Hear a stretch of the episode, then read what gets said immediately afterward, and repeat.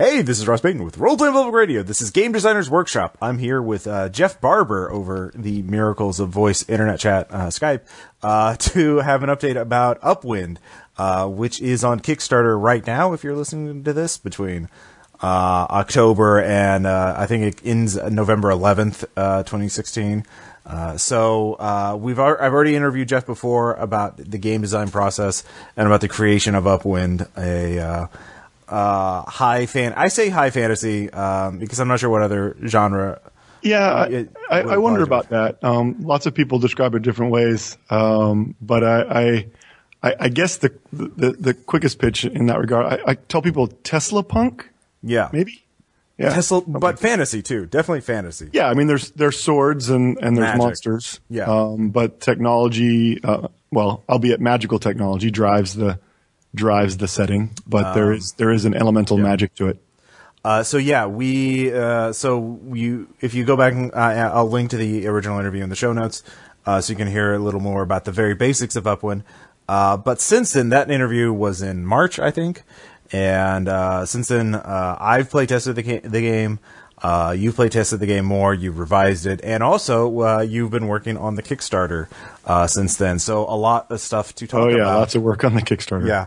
Uh, so there's a lot to talk about in terms of game design and Kickstarter planning and promotion, all that fun stuff. Uh, by the way, this episode is sponsored by Biohazard Games and Jeff Barber because uh, I'm working with him to help develop the game, uh, or at least in terms of. Um, There's a stretch goal that I will write an adventure for it. So, in the interest of uh, full disclosure, so uh, but I really do believe in Upwind. It's been a, a really fun game, and I'm uh, happy to uh, associate R P P R with Upwind. So, well, you guys have been awesome about everything, and, and we wouldn't have gotten nearly this far without your help. So we're very appreciative.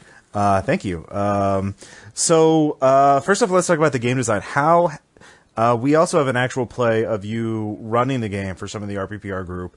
Uh, back in March, and um, I've listened to a bit of it, and just already I can tell that things have changed.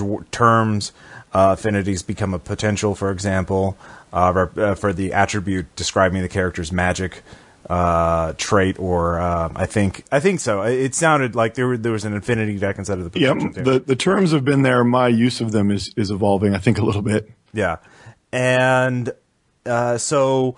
And I know we, when uh, you've listened to the actual plays that I've done of the game, you've like, oh, that's a good idea, or that's interesting. I should, you know, maybe think that into consideration. So having someone else run your game has been a very instructive process. It's been process. huge. Yeah. yeah. So, uh, yeah, what ha- what has uh, changed about Upwind since you were working on it in March, and what led you to these kind of changes?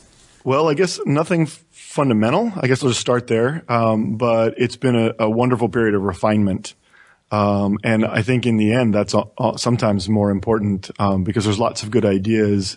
And, uh, I just feel like, uh, the fact that you've run a lot of games that I've been able to actually listen to, and I can hear how other people are dealing with the rules I've written and other players are playing the game independent of my running it, um, has really helped a, a, a lot in understanding how people take the way different things are said and what they do with the, the basic core mechanics. Uh, I think the two biggest things that um, I can think of off the top of my head that have changed have been how uh, players participate in, in multiple participant plays rather than mm-hmm. plays individually between the, the game master and, and a single player. There are sort of new rules about teamwork um, and something we call uh, collective play. And uh, in terms of um, sort of the, the core idea of setting outcomes in advance and using them as stakes, I've learned a lot from listening to you run the game because you've done a really good job of thinking of meta ways to, to structure those uh, uh, outcomes. Not only do they result in sort of narrative elements of the story, but they touch on sort of breaking fourth wall elements of the, of the gameplay mm-hmm. and including the success or failure that one character has in the outcomes of, of the next bid. And I've actually ended up writing a, a few, um, not so much rules as sort of guidelines or suggestions on how people can do that same sort of thing with, with determining their outcomes. Yeah, no, I think that's that's important. And these guidelines, um, I mean, a lot of role-playing games uh, have guidelines on how you should play them, and you know what. And these obviously are not ironclad rules because Rule Zero of any R P G is you know, reinterpret the rules to however right. you want them to be. You know, if you don't like a rule, change it.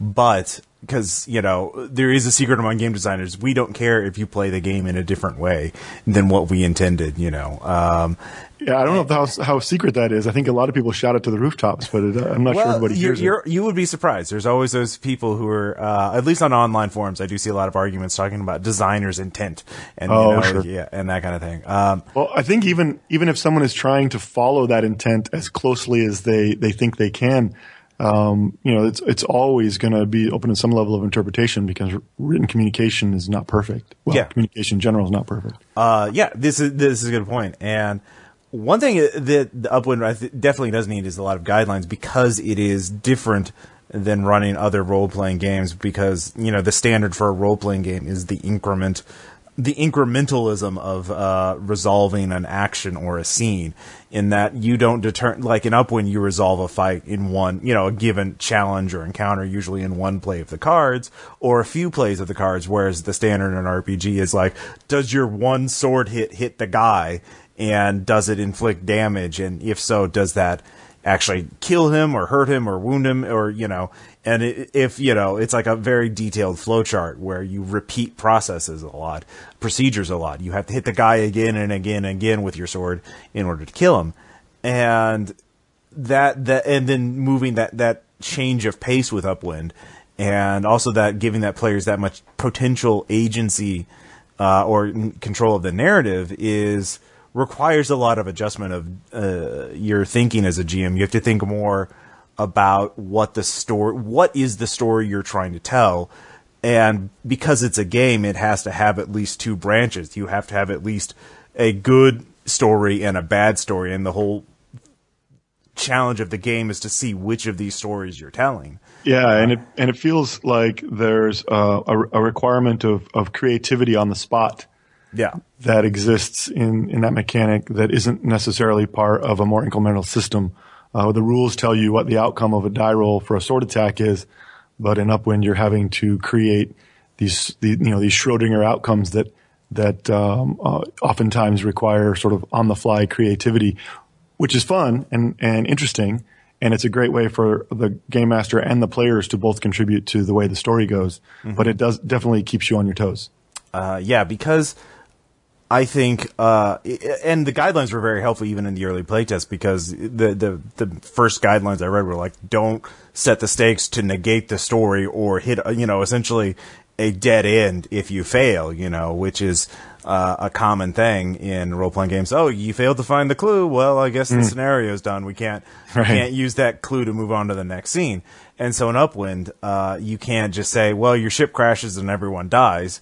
Unless it's the unless that's the end of the story, unless you want that to be the end of the story. Right, and and the neat thing is that everyone can actually agree to that if they yeah. think that's dramatic and how they want it to go. But you're right, it does it does make a bit of a challenge. Uh, I ran a, a a demo this weekend uh, at a little local convention and uh, caught up myself in my own trap. Um, I gave them, I I let them negotiate. One of the stakes was to essentially capture the bad guy, mm-hmm. um, and I realized as we were making the play that this was going to fundamentally change where the story was headed. And they won and, and caught the bad guy, and it was it was interesting. It was a new ending to the to the story that hadn't been told before. Yeah. So no, yeah, exactly, and the, and so it's a, it's actually kind of. Um, As a game master, it's it's not necessarily more challenging than running another type of game. It's just you have to think differently, and you kind of have to plan ahead. Of, you have to think further along in the story than you normally do as a G M, um, I think. Because, you know, for me, what I was thinking when I was running uh, my games was like, well, I guess the challenge is, is this going to be – this is the story of how the heroes – Uh, you know, save the kingdom from a threat, but is this a story where the heroes give up everything or, you know, are traumatized and scarred by the process, or do they overcome the odds and do they cut the Gordian knot and defy all odds to, you know, save the day? Uh, is it, you know, a dark story of tragedy, or is it, you know, of grim resolve and sacrifice, or is it amazing heroism and daring do and, you know, pulp kind of fantasy sort of. Well, genre. I enjoyed listening to your players actually do a little bit of both. Uh, yeah. I, I, I don't want to give away your stories in case people are listening, but they did make some choices that were probably more dramatic than might be made in an incremental system, or that really could be made in a, in a single mm-hmm. a single instance, a single die roll of a of an incremental system for sure. Uh, yeah, and exactly, and it kind of went back and forth. It wasn't. I mean, like one thing I did have in my stories, I did I did plot it out in advance, and I did obviously, and I kind of like figured out, you know, at this point of the story, I want the players to have to make this hard choice where. Uh, they have, if they want to do, if they want the best possible ending, there has to be a, there ha, in order to get the, the best ending, there has to be some sort of price, you know, there has to be some mm-hmm. sort of dilemma and that, and then, and along the way, but like, you know, I didn't want to have, so I would have been fine with the ship crashing, you know, uh, for example, uh, if it had happened at the finale, I would have said, this is the fin- final choice. If you fail this, then your ship crashes, everyone dies. Uh, but you take out the bad guy with you, and you, you mm-hmm. crash your ship into them. And if you succeed, then your ship barely avoids the barrage and manages to destroy the other ship, and you limp back into port. And that, be, but I wanted at the end, I didn't want to have that happen fifteen minutes in, right. or you know, an hour in of a three-hour game. Um, so it's a very interesting um thing to see this, and. I feel like, um, yeah, adding more guidelines and seeing other people's input uh, definitely seems, sounds like a really good idea for game designers, is to have other game designers or other, you know, experienced people who are experiencing this kind of thing run games for you, because they're not, as you said, communication is not perfect. They're going to perceive it differently than you. Well, uh, I'll, I'll be honest. Uh, when I first contacted you, however long ago that was, almost a couple, of, almost two years now, um, I. I really, that was my interest. Uh, I hadn't really, I hadn't listened to actual plays much. I'd, I'd stumbled onto you guys, was really enjoying it. And I thought, wow, I'm working on this game. Wouldn't it be great if I could hear people that didn't know anything about it try and play it? Mm-hmm. Uh, and um, prior to all of the promotional work we've done and all the intention behind that, it really was just a chance to maybe hear some people that really seem to enjoy playing games play a game. And I was hoping to learn something from it. And, and of course, it turned out to be exactly that, a uh, very valuable experience. But uh, that was really the original reason I, I contacted R P P R. Uh, yeah, and uh, so I think um, if you're listening at home, you're working on your own game, the lesson is to find, reach out and contact. Uh, yeah, not necessarily, you know, R P P R, because we only have so many hours in the day available to us. Um, but uh, other people in your in your community, people that you you think over the internet. I mean, there's a lot of great resources for game designers now. Uh, there are Facebook groups, there are forums, uh, you know, message boards, and online social media where you can reach out and contact people and just like, hey, can you run this and let me know what you think. Um, this kind of extended playtest. Uh, and it also establishes, you know, it takes time to establish these kind of ties and contacts. And, um, that, that, yeah. It's, so that reaching out to other people, even when you're uh, like a lot of game designers think, okay, I, I make this game in isolation and then I release it on the world and then I'm done. Whereas, you know, you reached out early on relatively, you know, when you had a game more or less, you know, kind of ready to show to people, and you're like, hey, let's take a look at this. And then, you know, uh, going back and, you know, revising an iteration. Um, so what, uh, so even when you showed it to me earlier this year, it wasn't even, you know, a hundred percent done. So, uh, were there any other major changes uh, in terms of the game mechanics? Or um, not, not in terms of the game mechanics, lots of, lots of little refinements. Like I said, uh, uh I think anybody who has played um, anything over the last couple of years, any version of Upwind over the last couple of years, would not be surprised by anything in it. Um, oddly, the the one rule that I struggled the most with, and I still wonder if I need to change, is about how um, you can help other players accomplish things. Mm-hmm. I, I like what we've settled on. I just need may need to adjust the numbers a little bit. Um, one of the things that I was always concerned about, um, until your play, t- your recent playtest actually, was the frequency of, um, player victories versus, uh, game master victories. Yeah. And, uh, knowing that role-playing games need to be stacked towards the players because in general, in general they tend to be, um, I was trying to adjust that, those odds. I, I talked to a guy, an engineer, a friend of mine who built a little spreadsheet program and, and ran the odds, um, and, uh, We, we came to the conclusion that in the end something was wrong with the spreadsheet because it seems to be very different than what we were seeing in actual play. Um, but I was very pleased with how it seemed to come out with you guys. There was a, a lot. You guys do a, a very high density of plays compared to what um, I usually do in my, my playtest groups, which is really helpful because there's a, a lot more opportunity to listen to the mechanics being used. Um, but I was I was very pleased with uh, the way it, the distribution as it seemed. Um, I did make one change recently uh, based on your your uh, playtesting. So, you know, the, the moderator gets um, only a single joker as well. yeah, uh, I, I specifically call this out in the last, I think in one of the game sessions where, uh, just to bring up the, the mechanics, is the uh, the joker, when that comes into play, whoever pulls or plays the joker wins that. Um, it's like an amazing critical success. Uh, so, and then you reshuffle the entire deck and remove the joker from your deck. So you, every player and the moderator, each, everyone in the game gets one joker per game at most. Uh, but so there's, when there's three players and one game master, there could be theoretically, you know, three jokers versus his one. So. Right. And so I've actually written in, uh, the recommendation that, that, uh, at four players or more, the moderator keeps both jokers. Okay. Does uh, so they keep two jo- jokers? Do they shuffle them back in if they're used? Or? No, they die. They die. Uh, at least at this point, they die like the okay. other jokers. But they've got two against the the four yeah. or or more. So about a, so it's about a ratio, I guess. Yeah, it was really about just giving not not making it uh, completely overwhelming odds. Mm-hmm. Um, maybe you could have both jokers in, and then if they use both jokers, they could leave one joker in, so the moderator still always has that threat, um, because you reshuffle the entire thing. Uh, yeah, so that's true. That that could be a thing because, well, if the players know that the oh you're out of jokers, you know, ha ha ha.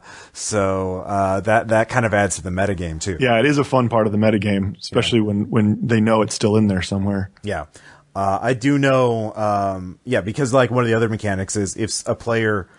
Draw if it, it you know it, once the joker goes out, everyone involved in that play like shuffles their all their discards, their deck, and their hand in all. They basically start over and draw an entirely new hand. I'll, I'll actually uh, clarify that rule. I know oh, that's really? What you guys were doing it, but in in truth, uh, everybody at the table is supposed to do it. Oh, everyone at the table. Oh, wow. Yeah. So it's even more. So it'll uh, flush everyone's hand. Now that they won't lose their jokers, um, but they but go back they, into they, the deck. They may go back into the deck, yeah. yeah. And they may be on the bottom of the deck, so they don't show right. up anymore. Which is right. what happened to me. I remember one game where I held on to that joker, waiting for that one time to use it, and then like a player used it. And I'm like, oh man. Yeah. And, well, the, the, yeah. the design intention is that um, you don't want everyone sitting on their joker till the last play. Yeah. And so if there's a threat that it's going to get flushed out of your hand, you're probably not going to hold on to it for the whole from the beginning of the game, hoping that you'll have it at the end. Which is exactly what what I did in the next game when I got a joker. It's like, oh, I better drop this soon before I lose it. Right. Uh, so that's a good uh, set of game design. Um, so the uh, also uh, aside from the game mechanics, there's also the setting, which uh, you know there you've written quite a bit. And it's a very interesting. It's a very open-ended setting, but I mean it's. It's more fleshed out than, say, like a dungeon world, or usually like, oh, they're, you know, the the trend now is just sort of describe thing in vague terms, especially with indie ter- indie mm-hmm. games, mm-hmm. and just let everyone fill it in, fill in the blank. And it's it's open ended, uh, but there is quite a bit defined in terms of the canon, in terms of like what what happens in the setting and what the various characters can do. Yeah, well, the truth is, I'm not. I've never thought of myself much as a game designer, so much as a setting designer, mm-hmm. and that's where my uh, favorite part of game. Making is is in is in uh, creating the setting, uh, and so um, I, I tend to be setting heavy in, in the things that I write. I think there's uh, maybe forty thousand words of mechanics, and and uh, well, no, sorry, um, maybe thirty thousand words of mechanics, and then something um, and that includes examples, the, right? Yeah, yeah, yeah, and then um, the the total book right now is in the mid um, ninety thousand, so. Uh, there's quite a bit of, of setting for sure. No, I, I'm I'm sort of in the same way. I mean, Base Raiders, I I had a superhero setting, and I wanted I just looked at found the first O G L superhero system that I thought was good enough for it, uh, and that's what I used because I didn't want to make my own superhero game mechanics because sure. that that was that was a can of worms I didn't want to open up. I'm not one of those. I mean, I mean, we all wish we could be Greg Stolze and be great at settings and game mechanics, right. but. Uh, usually game designers seem to be better at one or the other. I mean, Caleb did, I think, did a knockout job with Red Markets, but again, he also took years and years of iteration to do that mm-hmm. too. Um, And so did the setting change over because of feedback from playtests? Uh, um, I, I didn't so much change as I added things in, because people okay. would say something or playtest, and they're like, oh, that's such a cool idea. And then I would figure out where that best fit in the book, and I'd slip it in. Um, I, I will admit, and, and I, um, I'm grateful to them, you hooked me up with technical difficulties. Mm-hmm. And uh, they did a playtest, um, which I listened to and, and learned some things from. And they, they did suggest um, that some of the language I was using could be considered, uh, and, I, and I apologize, I didn't even think of it at the beginning, but but uh, sort of a, um, uh, use some of the terminology that would probably be associated with the colonialism of another era. Yeah. Um, and, and that certainly wasn't the intention, and I didn't want it to be that way, but it was a nice catch on their part and um, allowed me to change that vocabulary so that it, it hopefully will will not come across in, in that way. So that was um, an interesting uh, bit of setting change that you wouldn't kind of guess is is a, a common part of feedback when you're designing a game. Yeah, no, uh, but I mean, you never know uh, when you're designing a complex setting, you know, what the implications of a word are, or uh, the, you know, there's always, there have been more, um, I think Numenera, for example, has had some issues like that in the past, and they have not. But they didn't catch it until it was published and became an issue on Twitter. Uh, so that those kind of things do happen, and it's good to have someone to catch it before you go to press, essentially. Uh, so uh, that's, yeah, again, very useful. Uh, yeah, and I don't want to make people think that there was, you know, some yeah. horribly racist thing in the game. It was just the use of the word breed to describe um, ancestral uh, mm-hmm. lineages. Um, and being a, a biologist by training, uh, that, that fit into the genetics that I was thinking about. Um, but they pointed out that that might not be the best term. So, uh, and I totally agree. So, um, it's now referred to as, uh, ancestral lineage. Mm-hmm. Uh, and yeah, and it, exactly. It's just, uh, you don't, it, it's also looking, appearing not too archaic in certain ways. Like sometimes, Uh, some games get caught in a certain mode of thinking, and then you re- look back and it's like, oh, you know. Um, certainly a lot of the games uh, that we review in R P P R After Hours have not aged very well, mm-hmm. and uh, you don't want to be caught in that mistake. Um, so it's, it sounds like the game itself is pretty much, I mean, aside from editing, and there's always polishing and minor revisions, it sounds like it's pretty much ready. Uh, yeah, I, I think it is. Uh, we are in in um, the second round of of editing, uh, and when I say editing, I mean really just reading through it and trying to make sure that we are what we are trying to say is clear and being understood. We're not adding content to it, um, and the only writing being done on it right now is our our ways to improve the quality of the communication. Um, And then uh, we'll go into copy editing after that, uh, where you know, we'll really be looking at um, what the what the um, well, simple things like grammar and typos. Right, right. Uh, so I guess you have been more focused on, of course, as you mentioned, uh, I think earlier to me, the that ever since Gen Con you've been pretty much focused on Kickstarter. Yeah, uh, yeah. Well, which- that was um, a surprise, and. Uh, And an interesting learning experience, but definitely a surprise. And yeah, um, ever since getting back from Gen Con, it's almost been, you know, we had, we had finished Upwind by that time, uh, and, and we're partway through the editing, and, uh, really have devoted ninety-five percent of my time to, to getting ready for the Kickstarter at this point. Uh, so yeah, you have a rare sort of historical perspective of being, a, of knowing what the tabletop industry was like, you know, all the way back to the nineties to now. Um, so coming in with that, that sort of perspective, uh, you said it was very surprising. Uh, could you go? Uh, you, yeah, you made me sound like my denture's about ready to fall out. I'm sorry. Um, yeah. Yeah, it was, yeah. it was, it was interesting. It, it, and, and it wasn't that I, uh, I guess what makes it interesting for me, because there's lots of people that have been around in this industry for a lot longer than I have, mm-hmm. but I was kind of out of it for a long time. So I didn't watch it sort of happen transitionally. Mm-hmm. I went from the old way of doing things to this whole undiscovered country of the new way of doing things. Um, and so I, I didn't learn as I went. I had to kind of cold turkey or, or deep end, whatever the metaphor is, mm-hmm. um, learn it all at once. And again, thanks to you guys for, for being there as a, as, as a source of advice, because you've helped a lot in, in, um, getting, getting my, me, getting my bearings in, in the, the new way things are done. Well, also keep in mind, I, I was sort of, I came in at the tail end of that. My first, uh, two books for Arc Dream Publishing were both, they just, they just paid for it, and they just they were not crowdfunded. It was really uh, Kickstarter only started becoming a thing in two thousand nine and didn't become sort of the industry standard until like maybe two thousand eleven, something like that. Mm-hmm. Um, so really, we're looking in like the last five, six years that this has actually become a thing uh, in terms of like the standard of how tabletop games are made. And so, you know, I was, yeah, I was thinking from my own career as well. It's like, how do you get a book out? And it went from like, give a manuscript to a publisher and hope for the best, and to this, where the, the, you're not only a writer, you're a marketer, and, uh, you are, uh, just a lot of marketing.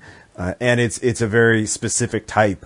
Um, so like, what's been, Like, are there any, any particular challenges you've you've had to deal with? I mean, have you already recorded a video yet? Yeah, I did. Um, that that was fun too. Uh, fun with quotes around it.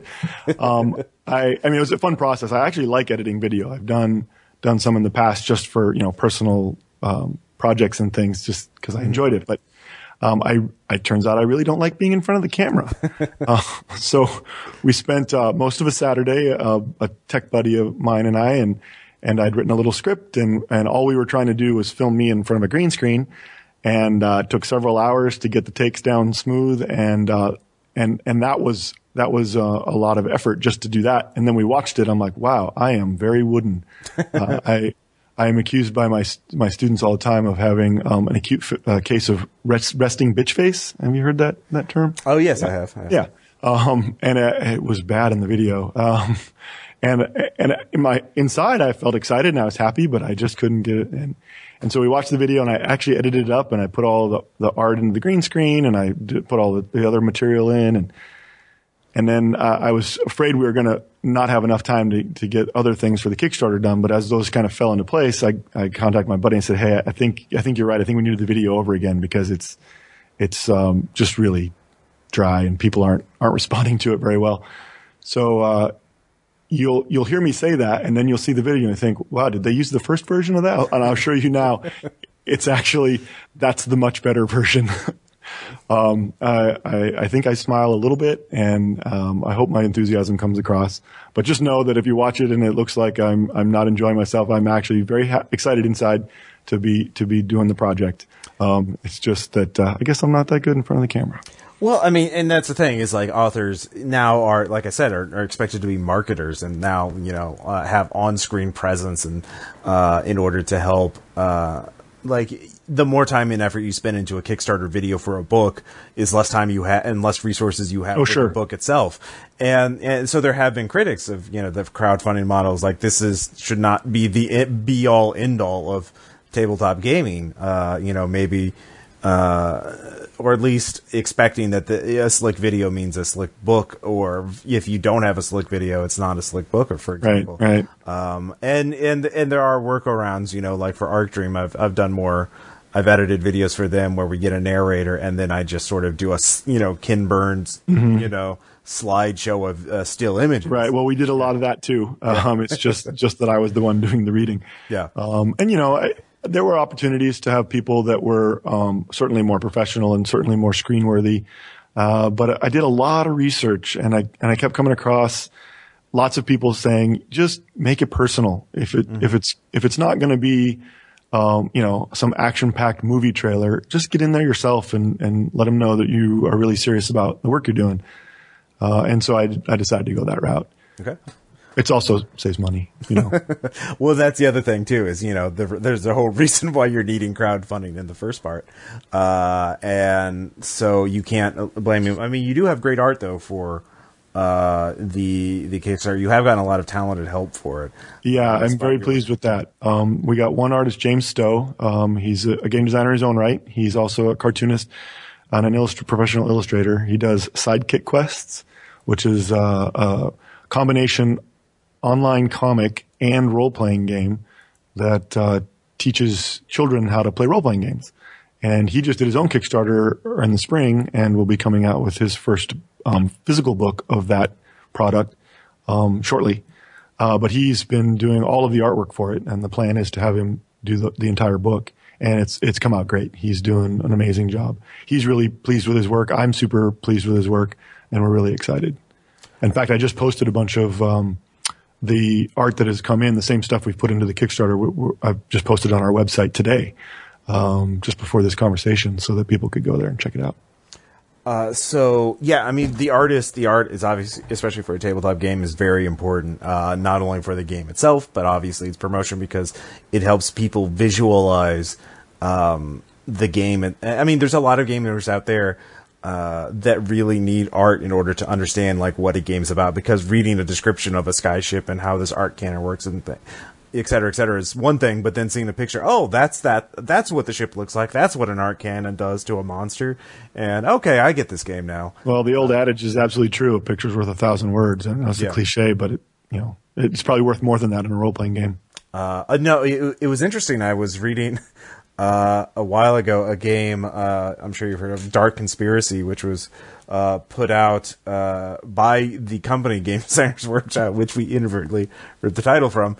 Uh, for our podcast series, but they uh, have uh, it's a modern horror game, and they had like half the book or a third of the book of this four hundred page book are like guns and vehicles and pic- and there's a picture for each one, and the publisher said, yeah, I don't know if we needed all of those, but you know, I want, if I know if I'm using this particular type of gun, I want to know what it looks like.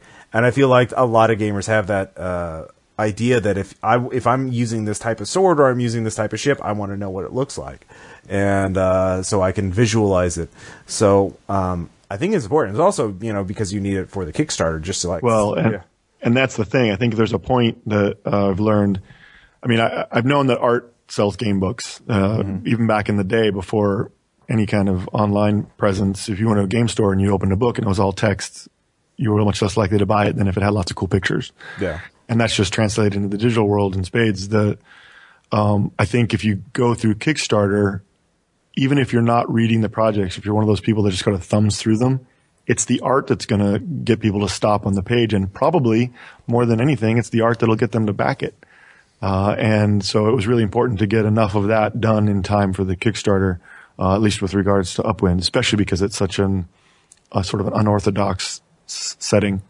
Yeah, no, definitely. Uh, especially, I feel like, um, I mean, there's some bits of art that I'm, I'm looking forward to seeing, which are like the maps to show sort of the vertical geography of, uh, because like, I, I have a general understanding of it after reading the setting, but like, there's a lot of information about like the routes and the, the yep. travel times between the different regions. We had really hoped to have that for the Kickstarter, but honestly, it's taking a ton of design time. In addition, I mean, it's one thing to just draw a picture when you say, I need a guy with a, with a sword and a monster. But when you've got to design sort of the world in a way that allows you to create a navigator's chart. Oh, um, that, that's, that's a good point. You know, like art that actually integrates in with the, the written material. Um, so yeah, that's, that's the point of this project. Yeah. Yeah. So that's more of an art direction thing too. So that's kind of a challenge as a game designer. Like, uh, you have your, you know, you get, you, ha- you need to have your cover art, obviously. You need to have your killer images, but, oh, this image is really important to the game, but like, it's, you had, th- then you have all these constraints on what the image is because, you know, you either, um, like, again, it's a map, and there's, like, very sp- like, this kingdom is here. It's not by this kingdom. It's over right, this kingdom. Right. Uh, so, as a game designer, that's something you need to think about, you know, like, oh, it would be easy for the artist to do that. Well, the more constraints you put on the artist, the longer it's going to take them to do it. Um, that's, uh, that's, I hadn't thought about that. Yeah, I've done a lot of maps. I mean, starting back with Blue Planet, actually, starting back with Walker in the Wastes, really.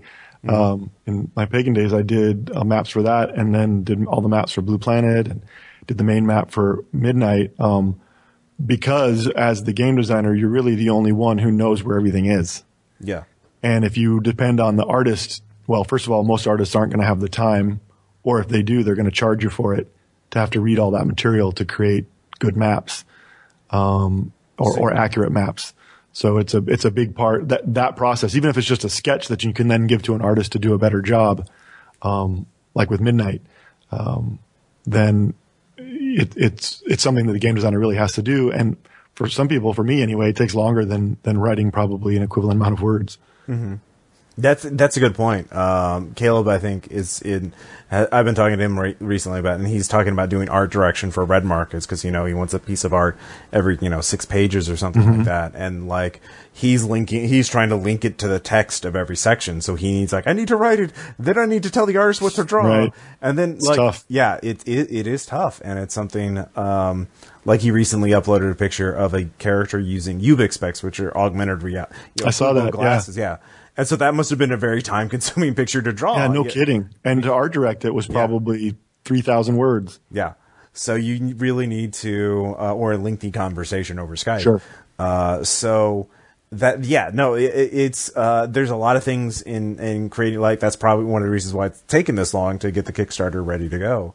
Um, was this time also for doing it in October? Was this just because this is the earliest you could do it after Gen Con, or is this planned well in advance? No, it was, it was planned in advance. Um, it, the I did a lot of research, and I, I guess if I learned one thing about researching Kickstarter is that for every um, cer- certainty that you find, every every pundit who says this is absolutely the best way that something works on Kickstarter, you can easily find another pundit of equal reputation who says exactly the opposite. Mm-hmm. Um, but uh, it was one of the few consistent things was sort of the pattern of the rise and fall in success of Kickstarter mm-hmm. uh, with regards to the summer months. Mm-hmm. Um, and I mean, and uh, there are still successful ones during that period. There are. Yeah. Uh, but the, the success rates do go down pretty dramatically. Um, what they seem to disagree about is why. But ultimately, the, the statistics show that they still do. Um, I didn't want to wait all the way through to January. Um, I, I was trying to – I'm a school teacher by day job, and trying to run a game company on, on the side requires that I kind of go with the ebb and flow of the school year. Um, and October slash November is a pretty good time. It's not the, the hottest time. The hottest time seems to be January, February mm-hmm. for Kickstarters. Um, but it's, it's way better than the summer. Um, and, and, um, probably the, the second or third or best time of the year to do it. So it, that's really why we targeted it. Uh, yeah, I think the main things are avoid major holidays and avoid time. Yeah. Avoid the summer if you can.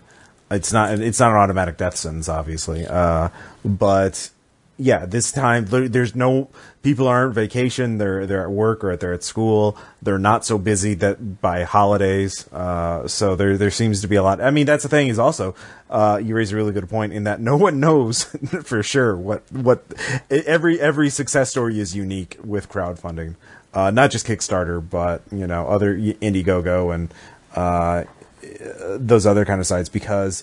It's still a super new field. Like I said, it's only been in the last five years. It's become the popularity yeah. of uh, uh, crowdfunding. Um, well, I would recommend anybody considering doing a Kickstarter of their own, um, really do some research. Yeah. I'm not going to, I certainly wasn't exhaustive in mine, but I did a lot more than I tend to for most, most things I undertake. Um, in a positive way. Uh, mm-hmm. I just didn't, I just knew that I knew so little about it that I had to, to spin myself up a little more. And you guys have been pretty valuable. Caleb's given me a lot of good advice. Um, I bent everybody's ear at, at Gen Con and everyone else that I've been meeting um, that has been associated with Kickstarter. I've sent out drafts and drafts of, of the Kickstarter page to lots of different folks and asked for their input and, and gotten it um, and been able to in- include that. But really, I would recommend doing doing some real research. There's a couple of uh, particularly good blogs out there that have done some objective um comparisons and statistics. There's a lot of people who have been really successful and are sharing w- what they did. They're not claiming that, you know, this is how it works, but they're saying this is what they did and, and this is what their results were. So really spend some time trying to get to understand what, what the product, uh, how, how do you, how do you t- best use it for, for games in particular, if that's what you're trying to kickstart.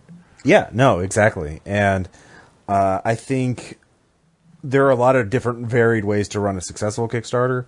Uh, like, For example, uh, you know, I, last month I interviewed Monty Cook about Invisible Sun, and if I, if you, one, if you took the Monty Cook's name off of that and you just showed me that, uh, I would have been like that. I do not think we'll make it. But also, Monty Cook did a good job because of his reputation, and I think because of how well he ran the Kickstarter, which was also very unusual. He had puzzles embedded, and he had all these, oh yeah, you know, social yeah, yeah. media goals, and I think, uh, and that's kind of an unusual way of doing it. But I think.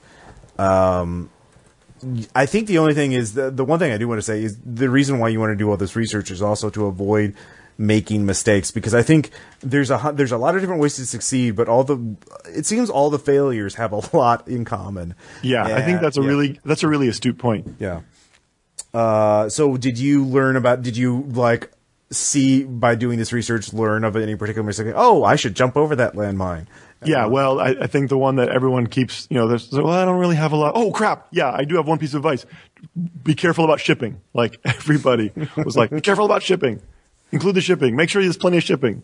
Yeah. Don't trust the shipping calculators. Make sure there's plenty of shipping. Um, because, you know, there's the big stories of Chaosium and such and, mm. and trouble they had with it. But it, it is expensive to ship. And it's an, it's, it's not that people forget about it, but I think they, They don't think about the logistics of, um, well, if they've ordered two books or if they're in another country or... Mm-hmm. Um, or if they've know, ordered if, two books in a def- another country. Right. Or am I going to ship everything at, at once, right? Um, that's going to affect my delivery dates, but also my shipping costs if I'm if I'm shipping it separately. And so there's a lot to be thought about with regards to shipping because it, it is expensive. Uh, yeah, no, I I, um, I do follow these tabletop sort of blogs too. Um And there's also Facebook groups and there's other message boards and email lists and all these other things. Uh, there's sort of a community about it. And some of the things I, I found is aside from, yeah, we're, I mean, the shipping thing is kind of a hidden thing because that's not going to sink or uh, usually won't sink your Kickstarter's su- success, but it will screw you over later on, like yeah, whether or not you're going to actually sure. make a profit. Uh, but I think some of the things, you know, for example, do a video, but make sure – you know, that it's has shows that you care and that you're like paying attention to details. I think if you did a, if you did a video just to say you've done a, just to have that video and it's just you, you using your phone and saying, hey, while you're walking down the street, hey, give me money. See ya. You know, that would be more, that would be worse than not having a video at all. Yeah. I don't think that's example. beneficial at all. For uh, sure. So I think I, I mean, cause when I see failed Kickstarters, I see a lot of the same the factors, you know, and a lot of them are, you know, they have no projects, either not even backed and zero created. There's no biography in the user account. Yep. So you don't know who this person is. They say, yep. oh, yeah, no, we'll in risks and challenges. They'll say, yeah, no, we got it. We'll do this. We're really excited. We will give we will one hundred percent promise like mm, you have you don't have a track record. Why should I trust you? Yeah. A lot of the advice um, I, I've been reading talks about not launching until you're ready. Mm-hmm. And I think there's there's some hidden versions of what, what ready means. Yeah, I, I think you have to have a, a lot of text. Yeah, not so much that you're overwhelming people, but their basic questions have to be answered about your project. Yeah, and it has to be good text. I can't tell you how many Kickstarters I look at that have misspellings or missing words, mm-hmm. um, or are just poorly written. And of course, those are the ones with almost no backers. Yeah. Um, you've got to have plenty of visual appeal. Um, there's got to be art or at least an interesting layout um, that's going to draw people in and represent your project um, in in a way that is is visually appealing to them. I think the I, I don't know about the video. When I first started thinking about doing this way back, um, even before I um, met you guys, I was thinking ah, I don't know if I want to do a video. Uh, and but then just reading a, um, Kickstarter's own advice in their Kickstarter campus, I guess they call their training campus. They talk about you got to have a video. It doesn't have to be fancy, but you got to have one. And they give some basic advice on how to do it. But I think you're right. I think um, the the the cleaner and um, more. It, when I say polished, I don't mean it has to be necessarily professional, mm-hmm. but the the more effort you have clearly put into to your video, that helps. I think the more effort you've put into the whole thing seems to help. Yeah. Um, I'm not speaking from personal experience since this is the first one I've, I've run on my own, but, but I, I do think that it's going to come across, um, much better. One thing that I will also warn people about that was a surprise to me, at least in its current iteration, it is a, not a difficult interface to use, but it's not very robust. So you can't do actual, if you're used to doing layout with something like InDesign, you can't do it. If you're oh, used yeah, to no. using like Squarespace to make everything just look just right on your web page, you can't do it. There's certain things that when you load it up, that's how it's going to be. And you've got to um, sort of jury rig it to make it the right size. You got to jury rig it to put it in the right place.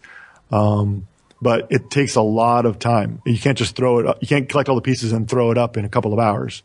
I've been extremely surprised at how long it's taken me to get the page to to at least as good a version as I think I can do. Mm-hmm. And I, and it's not it's still not as, you know, ideal perhaps as, as some of the, the fancier projects, but but it takes a lot of effort to get to get the page um, set up.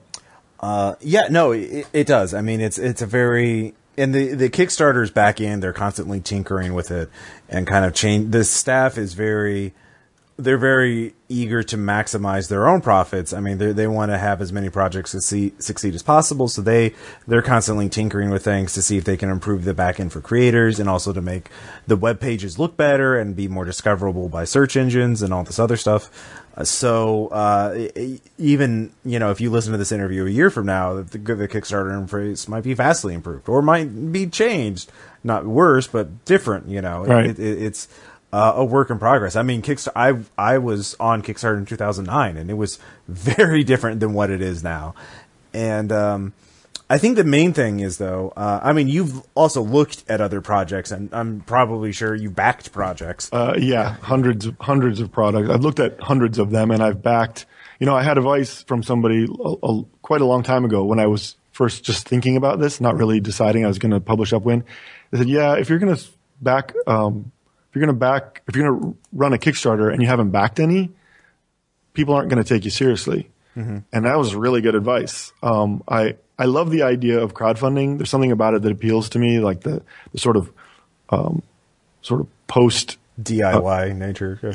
yeah. Well, the D I Y nature, but like you're reaching out to, to the actual people that want your, your product or that might want mm-hmm. your product. And they're telling you by backing it or not that they want your product.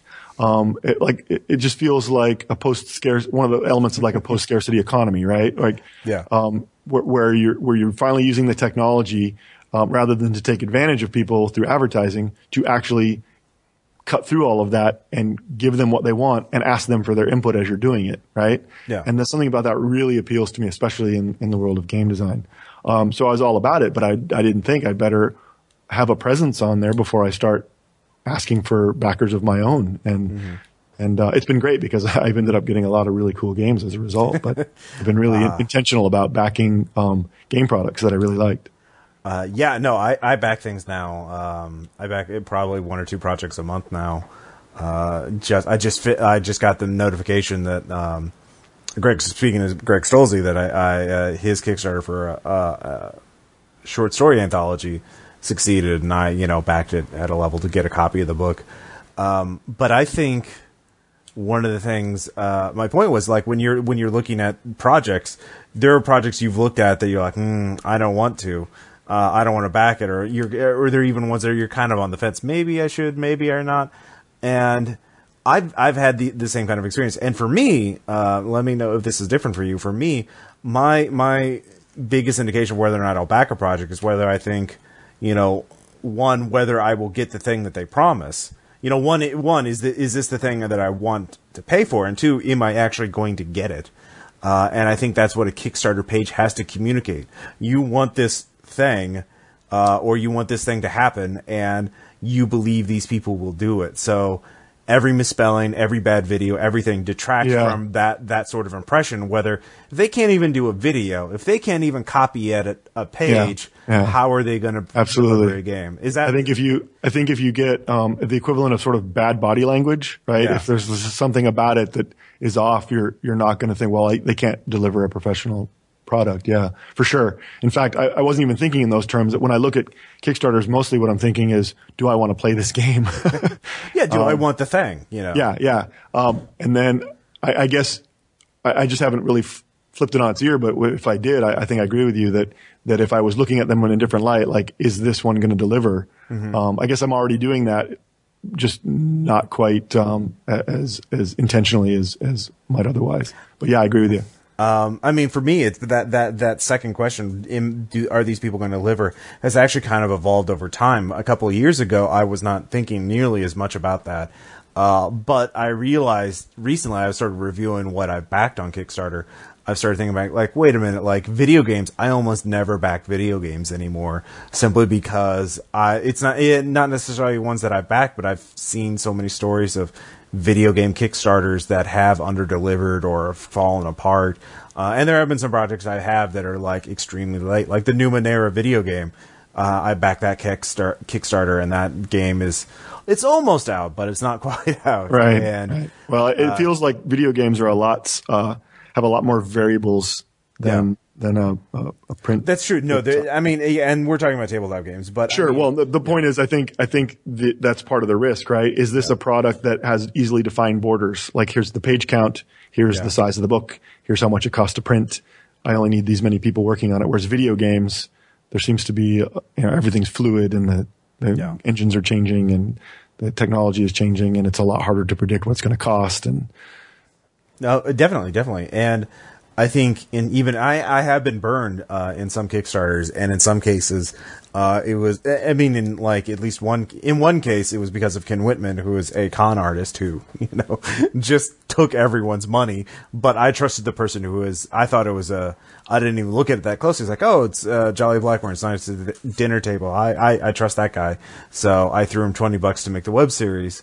Um, and then there have been some cases where I just, you know, the product hasn't delivered um, or has under-delivered. And, uh, but overall, my success rate, I think, is about ninety, ninety-five percent of the projects I backed are successful, but that's because I, I t- I've become a lot pickier over time.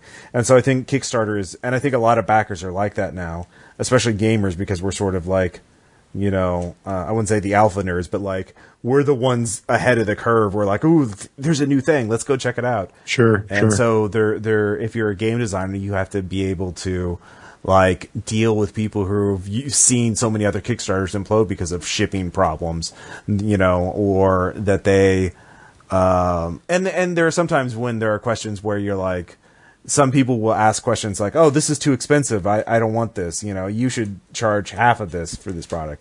And there's sometimes where you just kind of have to, you know, deal with negative feedback.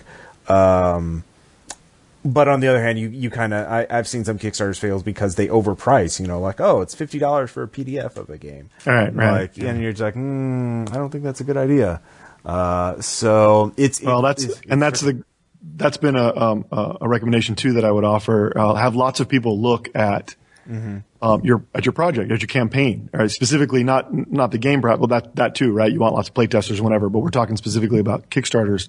Um, have them look at your reward levels and, Um, give you uh, their experience on, on sort of the, the financial end of things. And, um, are these going to be appealing? Are you going to be able to make on the things you want? Uh, Caleb gave me some good advice about the price of our campaign book that we were, they were pitching. And, and so we, um, actually upped that a little bit because of his, his feedback. So yeah, it, I think it's, it, it can be really valuable if that, if what you're trying to do is make a solid campaign that will not only work financially, but will people will look at and and and know that it, it's reliable. Mm-hmm. Uh, yeah, and getting and getting help. Um, I mean, aside from R P P R, and you know, uh, you've also uh, you've recently partnered with uh, Nocturnal Media uh, to talk about this. Uh, yeah, I wanted to make sure I, I had a chance to talk about that. Um, I I am um, really excited it, that we just went official with it a, a few weeks ago, but um, Biohazard Games and Nocturnal Media are now officially partnered up to publish Upwind. Um, for those people that don't know, Noc- Nocturnal Media is uh, it's, it's Stuart Wick's new company. Um, he is the co-founder of uh, White Wolf and the co-creator of the World of Darkness series, and uh, he's been out of the role-playing game industry for a while, but has, has come back um, and and Um, with a new company, and uh, it's going to be our publishing partner. So it's been a great boon to the to the Upwind project, um, probably most notably in our, our ambitions for it. My uh, original intention was to to do much what I think Caleb started out to do. Uh, we would start with a, a, a modest goal to get um, a print-on-demand version of the Upwind core book, um, and it, it with Stuart's involvement, with Nocturnal Media's involvement, it has, has expanded into Um, not only a full-color hardcover version of the core book with um, actually a collector's edition cover for, for higher-end backers, but um, as part of the product, not as stretch goals, but actually as part of the product line, there will be um, a custom deck of playing cards. Uh, since the game is driven by uh, standard uh, poker cards, there'll be a, a product called the Knights Deck, which will be um, a, a deck of, of uh, playing cards embossed with Uh, Upwind art um, that actually has uh, auxiliary use as a, as a um, a schematic map of the of the Upwind setting. Um, that'll be really fun to play with. You'll be able to lay out the cards based on a coordinate system and kind of build the whole world of Upwind with oh, wow. the diff- with the different um, pieces of art and the descriptions of the art, uh, giving you an idea of, of the layout of of the of these of the setting. And then uh, then the second um, part or the third part of that, um, so the core book, the Knight's Deck, and then the uh, Prophecy of the Grand Amplifier, the the campaign book of forty-five to fifty thousand word um, kind of setting spanning campaign. Um, those all three of those will be part of the actual um, product production, not part of the stretch goals. So if we make and and and um, if we make the the funding goal, then we'll be able to produce all three of those. And with, that would be impossible without Stuart's help and backing. Wow. Uh, that uh, sounds very, uh, sounds like a good deal for uh, people. Um, I know, well, speaking of stretch goals, though, uh, I know I'm uh, going to be one of the, like, planning stretch goals is kind of an art in of itself, because there's sort of the dilemma of, like, not, you want to have, you usually, if you, you either don't want to have any at all, because you're just like, I want to make one thing and that's it. Or if you want stretch goals, then you kind of have to plan them very carefully, because you certainly want to be have them spaced out enough that they keep building momentum for the campaign so you can get more and more backers. Uh, but you don't want them uh, so small that like they you they don't produce the thing that they're saying, you know, like yeah. Well, you talked yeah. about landmines, and I think that's yeah. a big one. If you yeah. if your goal stretch goals are too ambitious and you haven't really budgeted for them, Uh, it, it can be super problematic on delivering them. Uh, I know Caleb, you know, when he was talking about planning Red Markets, is, is that he would sort of have some stretch goals that were very cheap to produce. So, and then everything was spaced out evenly, but some of these cheaper ones were subsidizing the more expensive ones. Mm-hmm. So, like, it would be cheap, cheap, expensive. So, like, by the time you got to the expensive, everything was balanced out. Uh, but if you just got to the cheaps, then you're actually ahead of the game because you're not quite at the expensive level. Right. right. Um, is that, is that kind of the strategy you're approaching, or you're, you're doing more like everything is balanced, uh, uh, just in of itself? Well, um, with our stretch goals, there's, there's two physical products in the stretch goals, mm-hmm. and they're relatively inexpensive. Um, they're both posters. One is the, uh, post, physical poster of the, of the setting navigational chart. Mm-hmm. And the other will be sort of like a classic ship I D, um, know your enemy vessel kind of um, poster with all the different kinds of ships of the Kingdoms in the Light and the Children of the Dark. Um, and then everything after that are um, the other products interspaced with the interspersed with those are all P D F delivery. So the expense is is relatively low. Yeah. Um, they're, the the thing that is expensive about them is Uh, the time that's going to be gone, gone into producing them. Right. Labor. Um, one, one is a miniatures game called Incursion, which is a, it will be a, a miniatures like game using, um, tokens, uh, print and play, um, that takes, um, uh, the war between the, the aerial war, the, sh- the ship to ship war between the Children of the Dark and the, uh, Explorer Knights, um, basically to your local tabletop. Um, and we've been playing testing that for a while. Uh, it's pretty fun, pretty straightforward, pretty pretty action-packed, and, and very simple to play. Um, but we're hoping we make that stretch goal because I think it would just be really fun to work on that. Yeah, and that, that also is actually puts you in a good position because then you can – like one thing is also leave yourself open. Like, oh, well, if you really like Incursion, maybe, you know, once we get all this done, we could do another one for minis or a full well, Excursion. In fact, that's already been part of the conversation. When, oh, I, yeah? when I was first – first joined up with Stuart and I was telling him what the ideas for the stretch goals were. He goes, hey, you know what? We should, we should include that one. And then maybe we can make an actual, um, you know, boxed game out of it, uh, in a, in a subsequent release. So I think that would be, that would be fun. And one of the reasons I hope it makes so that we can actually see if people like it. Cool. Cool. Uh, uh and, and got, I, yeah, sorry. And, and then the other, the other big stretch goal is an alt setting for the, uh, queue mechanics, um, mm-hmm. called TikTok. That's been floating around in the back of my head. And I thought that would be fun to, to offer up as another way to play with the with the same mechanics. Uh, yeah, no, the mechanics are re- really fun.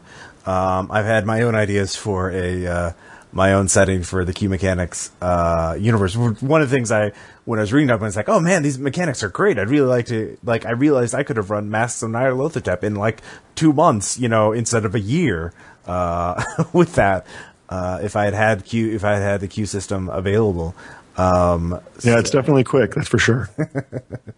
uh, so I'm quite excited about it. Um, and of course, if there one stretch goal is for me to write my mini campaign as an adventure for uh, Upwind, the Three Beasts uh, uh, game. Uh, so if you want to, if you like the actual plays, uh, try and get to that stretch goal, and I'll be happy to write it up uh, as a proper adventure for Q N. And of course, that would give players more and G Ms more of an idea of how an adventure written for Upwind should look like, because it's very different uh, than a standard adventure, because you don't really have to stat out specific monsters or things. Yeah, it is, um, and I'm and I'm working on what that format should look like. Actually, I've been doing um, about the only writing I've been doing these days um, outside of prepping the Kickstarter is um, doing um, a sort of a formal outline for the campaign book for the Prophecy of the Grand Amplifier, and I'm realizing that one of the essential ingredients is going to be um, optional stakes, like providing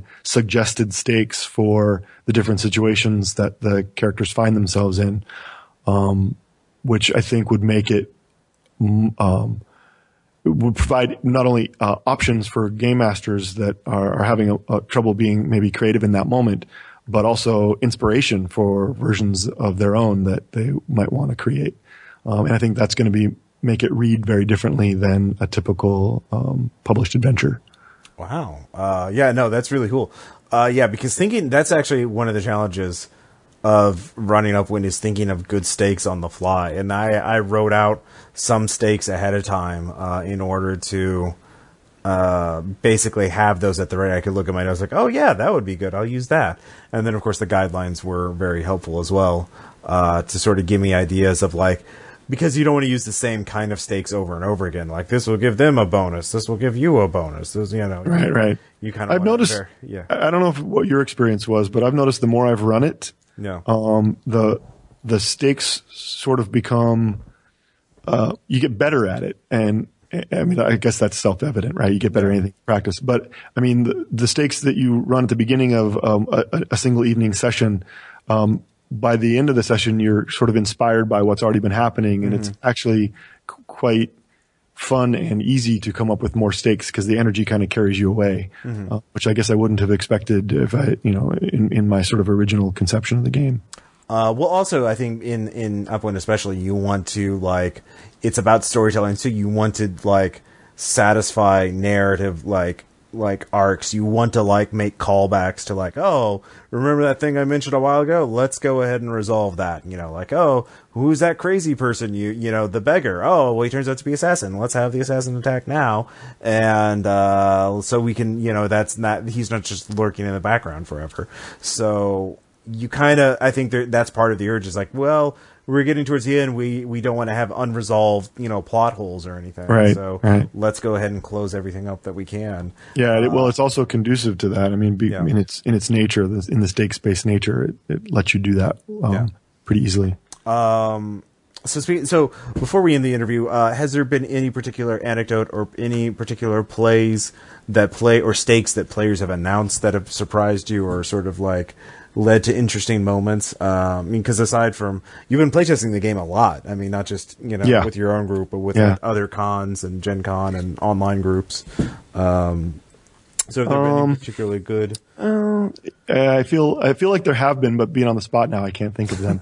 um, there were a couple in your game that I listened to that I thought were pretty pretty awesome. Um, can I can I hint at a couple of them? Uh, yeah, no, I mean, yeah, go ahead. Uh, there was there well, there was the one when uh, uh, um, don't mention player names though. Maybe just okay. say particular. So somebody got married. Yeah, that was I was thinking of that too. Which actually, I don't I don't know if you had had been inspired by that, that but that was one in, in the text of the of the documents. That was it was I specifically that like I, that I was talking about the guidelines. Being were very married helpful. Was one of the profound. I think they call yeah. them profound stakes or something. Yeah. Right. Life-changing stakes, mm-hmm. um, and that was one of them. And I, w- I was gratified to see that somebody actually got married. Yeah, so that was- uh, yeah. So that happens in one. I don't know if that's if that particular episode is going to be posted by the time this goes live, uh, but if not, that's something to keep uh, keep track of. Uh, in the comments, maybe post who you think would which player would get married. Uh, and I think uh, it's yeah. fun. What I've what I, I think.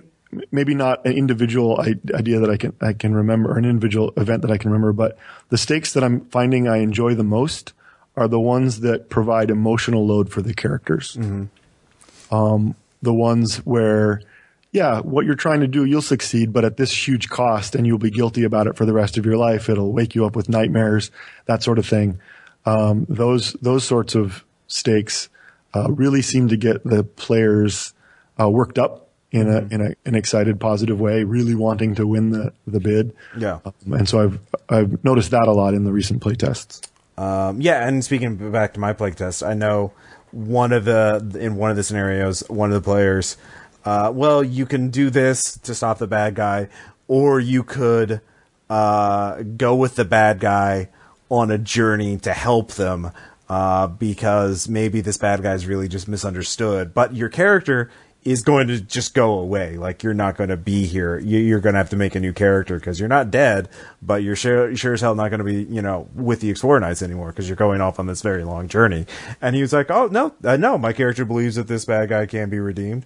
Uh, so I'm going to do that. And, uh, the player was totally fine. I was, I was like, all right, you know, that's fine. Yeah. Well, and, and you mentioned just now, you're, you're not going to be dead, but you know, the way the game works, You you will know before you agree to stakes whether there's a chance of your character dying. Yeah. And um, I can't think of another game where that's sort of uh, a, an expectation of what you're agreeing to when you roll the dice, right? Mm-hmm.